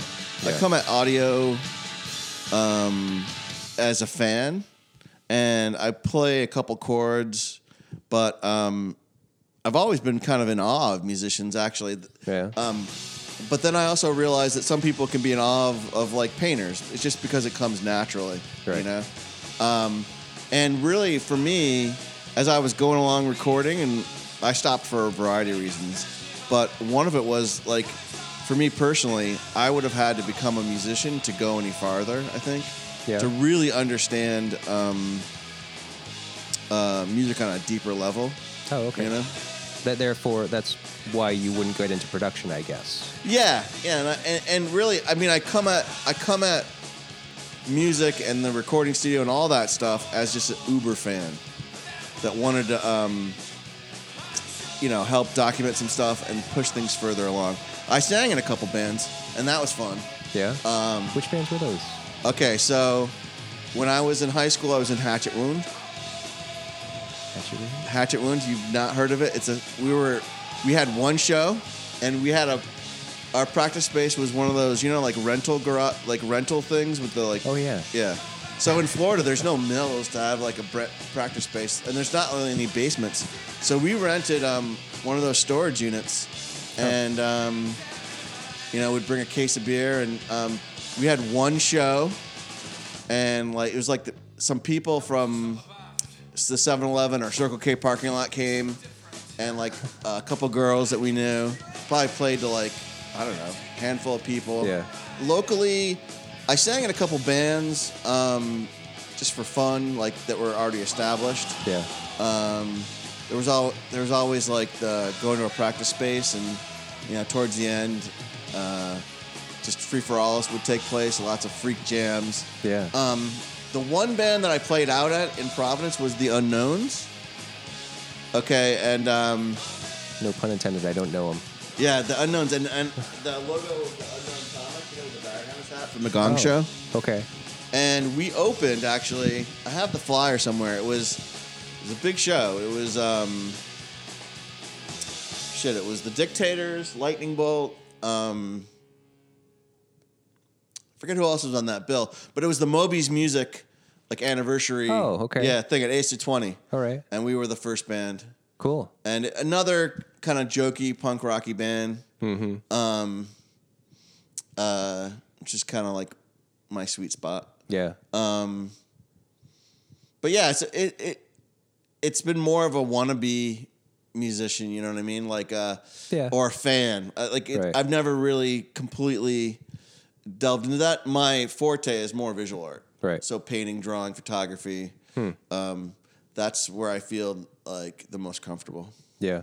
Cool. And that definitely spilled over into the the music world because I did a lot of posters and like Yeah. promotion, CD covers, oh yeah. stuff like that. Yeah. Oh okay. So then, what? So then, how did you get into the studio? Because so you were going to RISD, you were studying photography. You're obviously a music fan, but you didn't really have any experience doing it audio audio So engineering. yeah, so what happened was there definitely had a, a strong DIY kind of thing coming from, you know, going to record stores, listening, uh, buying fanzines, buying compilations like this that, that clearly were um, people just saying, "I'm not going to wait till be signed and go to some big studio in Nashville or New York. I'm just going to do it." right. So locally, um, uh, who was the band? It was probably it might have been Boss Fuel. I had heard a recording, and and live they sounded so mighty. Yeah. Um, and this recording was like it didn't capture them, in my opinion. So I was like, you know what? I've got to be. We've got to be able to do this. Uh, you know, more justice. Yeah. So I was working a little bit at the time with a guy who had a lot of skills, Toby Fitch. Uh, he was a recording engineer. He did a lot of stuff, um, and also on soundtracks. Very accomplished guy. and he was doing it on. Um, he was working, I think, with Small Factory some, if you remember them. Uh, a little bit. and Yeah. um, Toby was really talented, and uh, so he and he recommended that I get a Fostex R8, which is a quarter inch eight track machine, Okay. and I got a Mackie board, and from that we did um, like uh, you know the, the the repopulation program and just tons and tons of recordings. For a while, the stu- the recording studio was set up at Fort Thunder. Yeah. With that setup, just the the, the Fostex and uh, Mackie board. How Yeah. how big was the board? Like twelve channels, eight Fa- channels. fairly small board, yeah.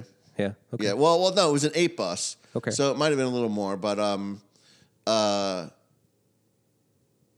yeah, just very, very kind of rudimentary setup. Mm-hmm. Um, just captured the bands, tr- tr- you know, authentically, just like live in a room kind of thing. A little Yeah. bit of overdubs, and then uh, we'd have it mastered, and that went well for a while. Um, but like any engineer kind of thing, once you get the bug and you realize, oh well, if we had this, you know, it Right. could lead to this, and so um, uh, the acquisition of the building was really key. Um, the the, the, old, firehouse. the old firehouse, Yeah. yeah. So once we had that, um, it just went it went kind of a little bit bananas, and that's actually um, where I pull away a little bit from the scene and my concerns about the scene and promoting the scene because I had to put all my focus into that studio. Yeah. And my vision of like kind of forming the studio and then having Providence kind of like jump off into the world um, through the studio didn't really it didn't happen the way I thought it was going to. Yeah. So that that for me was a point where I um, still really involved with music and local music, but my relationship changed to it because um, I basically priced myself out of a lot of uh, Local stuff. bands. Yeah. So, well, some people still got the opportunity to to, to work there. You know? definitely, yeah. I mean, But but um, I was I mean part of it was also just it's that it's that uh, DIY thing of wanting uh, anyone can do it, but also then wanting quality. Right. You know? So um, I didn't want to ever say no to any band that that that I that I liked, but Right. um, it was it didn't be- it wasn't about that. Like um, I, I recorded a lot of bands where when I'm recording them, I'm like, this sucks, you know, but you can't say anything. You know, I wanted to, I wanted to, uh, I maybe uh, naively thought that um, the re- a recording studio would just be bands that you liked, and you know, you get to record uh, things that you were into, but owning a recording studio means you have you have to deal with all kinds of crazy wingnuts. right. Um, anyway, so yeah, you dealt with all kinds of wacky people. I mean, I got in a little bit of trouble because uh, uh, with the major label stuff, at least Rob Pemberton was engineering a lot. Yeah. So I became kind of the de facto cruise director. Like I was the entertainer, and you know, I don't go into details, but bands usually when they want to go out and see a town, you know, they're not going to the children's museum Right. they're they're they're they're looking for trouble. so I was kind of So uh, you were their guide to trouble. yeah, I was their guide Yeah. to trouble, which eventually led to my own troubles. But Yeah.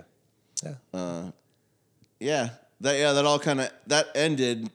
It was all like a bunch of stuff together in my in my drinking. You know, I, I ended up uh, getting sober around 2003, yeah. and uh, that whole uh, phase of my life kind of it was uh, all enmeshed together because, as you know, the rock and roll lifestyle is very permissive of uh, people who like to imbibe. Yeah. Scruples, maybe. Little, little, little lax on the scruples. Yeah, and just working insane hours. true, And yeah. um, I mean, it. We didn't. Uh, we were. Uh, you know what? We were pretty professional, to be honest with you, because I realized early on that drinking, like certainly as an engineer, I'd never do it during. Yeah. And even for the bands, like I think with bands, like a drummer particularly, Hmm. um, alcohol in the studios, I've seen it a million times. It's a nightmare. um, but that being said, um, it'd be really good, like if you've gotten a bunch of takes of a song with a drummer, Yeah. just and have give him just one beer or her, uh, one beer and then go do a take. Sometimes the one beer thing Loosens you up just enough. there's so- there's a little magic there, yeah. but every beer after is it just gets it progressively has- worse. and even worse. Th- thank God we weren't of this era, but um, cocaine in the studio Mm-hmm. because well, it just makes people insane. It makes it also takes their judgment. Like this is the greatest thing ever. Like yeah, inflates the ego. yeah, and so um, luckily I never we didn't have like people blowing lines off the console like you hear about in the '80s and in the '70s. Um, but that being said, um, certainly uh, upstairs, like when the bands would move in for a month, yeah, it was like uh, Oh, Jesus. yeah, you have you have you know f- five people living in confined space under uh, you know pretty stressful conditions. You're trying to make a record. um, there's going to be some there's going to be some wackiness. Yeah, yeah, I bet. I once I once actually stopped um, a couple, couple of crazy things. A lot of fighting and ball busting, especially with with guys. Oh, yeah. in the studio, and there was a guy trying to punch in a bass line, and people would get crazy with punching in. I was never. I would punch in, but like I wouldn't punch in a note. You know, like Yeah. it's just hard to do. It's stressful for the tape operator or the even digital. Yeah. Um, this guy was trying to do it, and he just it was just kept missing it. And he he went to take his bass head, like the, the they were looking at the at the speakers, you know, and weren't looking at him so Yeah. much, but making fun of him. And he he was gonna come down and just take uh, the headstock and just smash him right in the head. Oh, my god! And I had to like stop it, you know. And, oh man. yeah, and living in that environment for um, because for for part of that, I lived there too, in amongst it, just Yeah. became over uh, overwhelming. Hmm. Yeah, I guess I can imagine. I can I can kind of figure out, assume what what kind of debauchery may have ensued. Yes. So um, I don't know. So that was the record that we listened to, uh, minus I think maybe two tracks, Okay. because uh, see the, this fucking record, man. I was, I, I I looked it up. There, it's not anywhere to be found uh, as far as like information on it. Like any good information was really tough to come by. Um, I, I, I, bet not- you if you ask a lot of people, certainly around you know my age or whatever, like Yeah. music fans when it came out, a lot of people will remember this record. Oh yeah, I'm sure that they will. I mean, Yeah. like the the lineup as it is, I'm just like, oh yeah, this is this is going to be a lot of fun to listen to. But just the hard part was trying to find it to listen to it. There was um, what's the band from uh, uh, is it Kansas City? the um, Squirrel Bait, I think is Oh, yeah. there, right? Yep, They're on Scorpions there? one. Yep. Um, that was a bit. I got them, and then you open that door, and I'm gonna screw this up, but there's a whole bunch of band because Slint and stuff comes from out of that, and a bunch of other. Yeah. Not that I was a Slint fan, but Oh really? like Squirrel Bait was the precursor to a whole bunch of music that became big. It's like a lot of these bands. This is at the infancy of bands that either became big or had a lot of influence. Like obviously, Big Black. Um, Oh, yeah. Albini goes on to do all kinds of Right. engineering, obviously, but also their band is influential. And um, right. Dinosaur and who else is on there? Uh, the notable ones, uh, Volcano Suns. Um, they're not, I don't know if they. They weren't huge, but they were mainly known as the band after Mission of Burma. Yes. Yep. I mean, and and then you know Peter went on to do some great things as well. Still, Let me pull it uh, up, see if I have it, the list. Breaking Circus. I don't know. I don't know a lot of these bands. Salem '66, They, Death of they- Samantha. They were a Massachusetts band. That's Oh, a great okay. song. Um, the I got their, reactions. like that was a, that was a record that because of that compilation, I went out and bought their record. It was pretty good. Yeah, I think you might know better than me as far as this like Let me take off where these here. bands went to because like looking at this list now, I'm like, okay, the the ones that really stick out are Dinosaur, uh, Big Black, and Naked Raygun to a degree. Yeah, Naked Raygun. I got their. they they blew my mind. Really? Um, well, yeah, and uh, a lot of really good. Um, uh, they have a lot of good albums. They had the song Rat Patrol and stuff. But they also the guy. I think the singer guy went on to form the Digits, which was another. Hey, you doing? Your cat was licking Um, your glasses. Yeah, the the band The Digits, which I saw at at, at um, Club Babyhead. Hmm. They were really good. Okay. Um, Chicago band. yeah, Uh, let's see, not big digits, the digits. The Digits. Yeah, they The were Digits. awesome. Okay. Yeah, a lot of these bands, I I kind of you know I don't know like enough um, to really speak much on them, but um, suffice it to say, I went and researched everyone, and then and then anything on Homestead, and the, and it just it became like clear that there was a nexus of of, of part of the, the scene emanating from New York, kind of basically, Yeah. right? Right. And um, I'm pretty sure the big guy there was Gerald Cosloy. Who, so As far as the owner was concerned? yeah, and then he be- that became Matador, right? I think Yeah. that's how it goes. I guess it did, but like I, I don't said, know. I'm not that big of a Gerard Cosloy, yeah. yeah, Oh. yeah. He like he's a super super influential guy in indie music for sure. Um, but yeah, um, I, I, I remember seeing this. Like, I, I just looked it up, and uh, Wikipedia was basically the only information I could find on it. And I do remember seeing like a link to Matador at the bottom, but I didn't know why. Okay. didn't say why.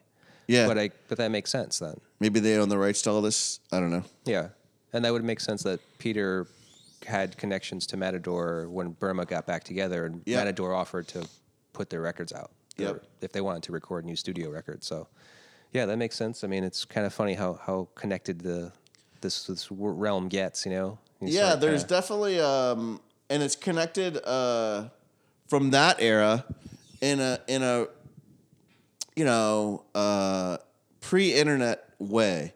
So um, either very kind of distant through like a fanzine or or one on one. Like it was really a time where you could um the band was playing. They were they could be staying, you know, Dinosaur was going to stay at your house, you know, Oh, if you wanted them to. Yeah. You know, and so there was um as I remember it, and again, this could just be because I was younger, but I have a feeling it's not because of that. There was a lot more face to face. There was a lot more personal interaction and group experience. Yeah. We have group experience now, but it's it's mediated through a screen. You know, like so we're like I know a ton of people and things on Instagram, but it's only through Instagram. You know what I mean? Yeah. Like that person, I'm only knowing what they're projecting through, like advertising about themselves or whatever, which is a totally different experience than Yeah. hey, let's go down to the living room and see who's hanging out, and then you don't even end up in the club because there's like something cool going on in the parking lot. Right. You know. Yeah. man. Hey, so one last question. Um, how do you? Uh, so, what's the next big step? You're just going to focus on the art now, um, the the visual art, and try to like do something like a what? What's the aspiration at this point? for Okay. Um, good questions. Um, so I had I was an artist in residence at the Avenue Concept for a while. What's where I- that? Um, they promote public art, but uh, also uh, graffiti as Mm-hmm. well. Uh, graffiti art and just kind of street art. Okay. And I had um, I don't know. There's here. Hold this for a second. There's like a little. Two mics. Oops. Kitty, you want that? Here's a magazine put out recently. Um, and uh, this is like part of one of my paintings. And this was um, this is uh, like ten years of graffiti. So I, I took down all this graffiti from the wall because it was peeling off. And Yeah. We prepped the walls basically so that other graffiti artists could come. Okay. And I took this all into my studio and I made pretty giant paintings from it. Um, so anyway, and, and I'm no longer doing this this work, but I'm going back there uh, Yeah. to be artist in residence and kind of work at the paint bar again. Oh, okay. And in that process, I want to get into um, uh, kind of public art, but with projections. Yeah. Like my big thing now is um, the problem is is that th- some of that stuff's pretty expensive, so I need Yeah. to figure out how to get access to it. But um, uh, screens, projections, VR, AR, Right. like, like I was talking about earlier, I'm definitely interested in trying to learn and uh, take my current iPad drawings and put it in those worlds. Um, I also have. Uh, May I look at that? yeah, sure. I also have um, kind of a side project in these drawings of uh, music that I that I've done, and so I've um, I have some songs, some beats and stuff. Yeah. And from that, um, it's like an it's basically like a generative art program where it creates visuals but also creates a song at the same time. So I've made some paintings um, from that, but I also want to um, uh, flesh out the music part of that. Yeah. And so, in other words, my paintings might also have uh, um, like um, I would I would hesitate to call it music, but um, an an audio aspect to them. Yeah, I'll be continuing to just uh, uh, like in my in my personal art wor- art world stuff, just doing a painting, drawing, um, but moving it in in and out of the digital realm. Yeah. I guess. okay. Right now, I have a show up at Pizza J. Cool. Oh, it's still going on. Yeah, and there's um, I did a whole bunch of paintings with blacklight, and um, some of those are up right now, and I'm going to put some more up uh, this week. Um, Yeah? So if you want to see what I At Jay's? At Yeah. Jay's? Oh, Yeah. okay. How long is that going to be up until? um, I think they're saying the mid March now. Oh, it'll be up for a while. All right. Um, Sounds good. What else are we working on? Uh, well, I'm uh, going to do an installation as part of this Bish Bash show. Okay. I'm going to have That's going to um, be open to the public? Yeah, mine's Alright. going to be projections, beanbag chairs. It's going to be like the the chill out room. All right. like the psychedelic relaxation room. Sign me up, man.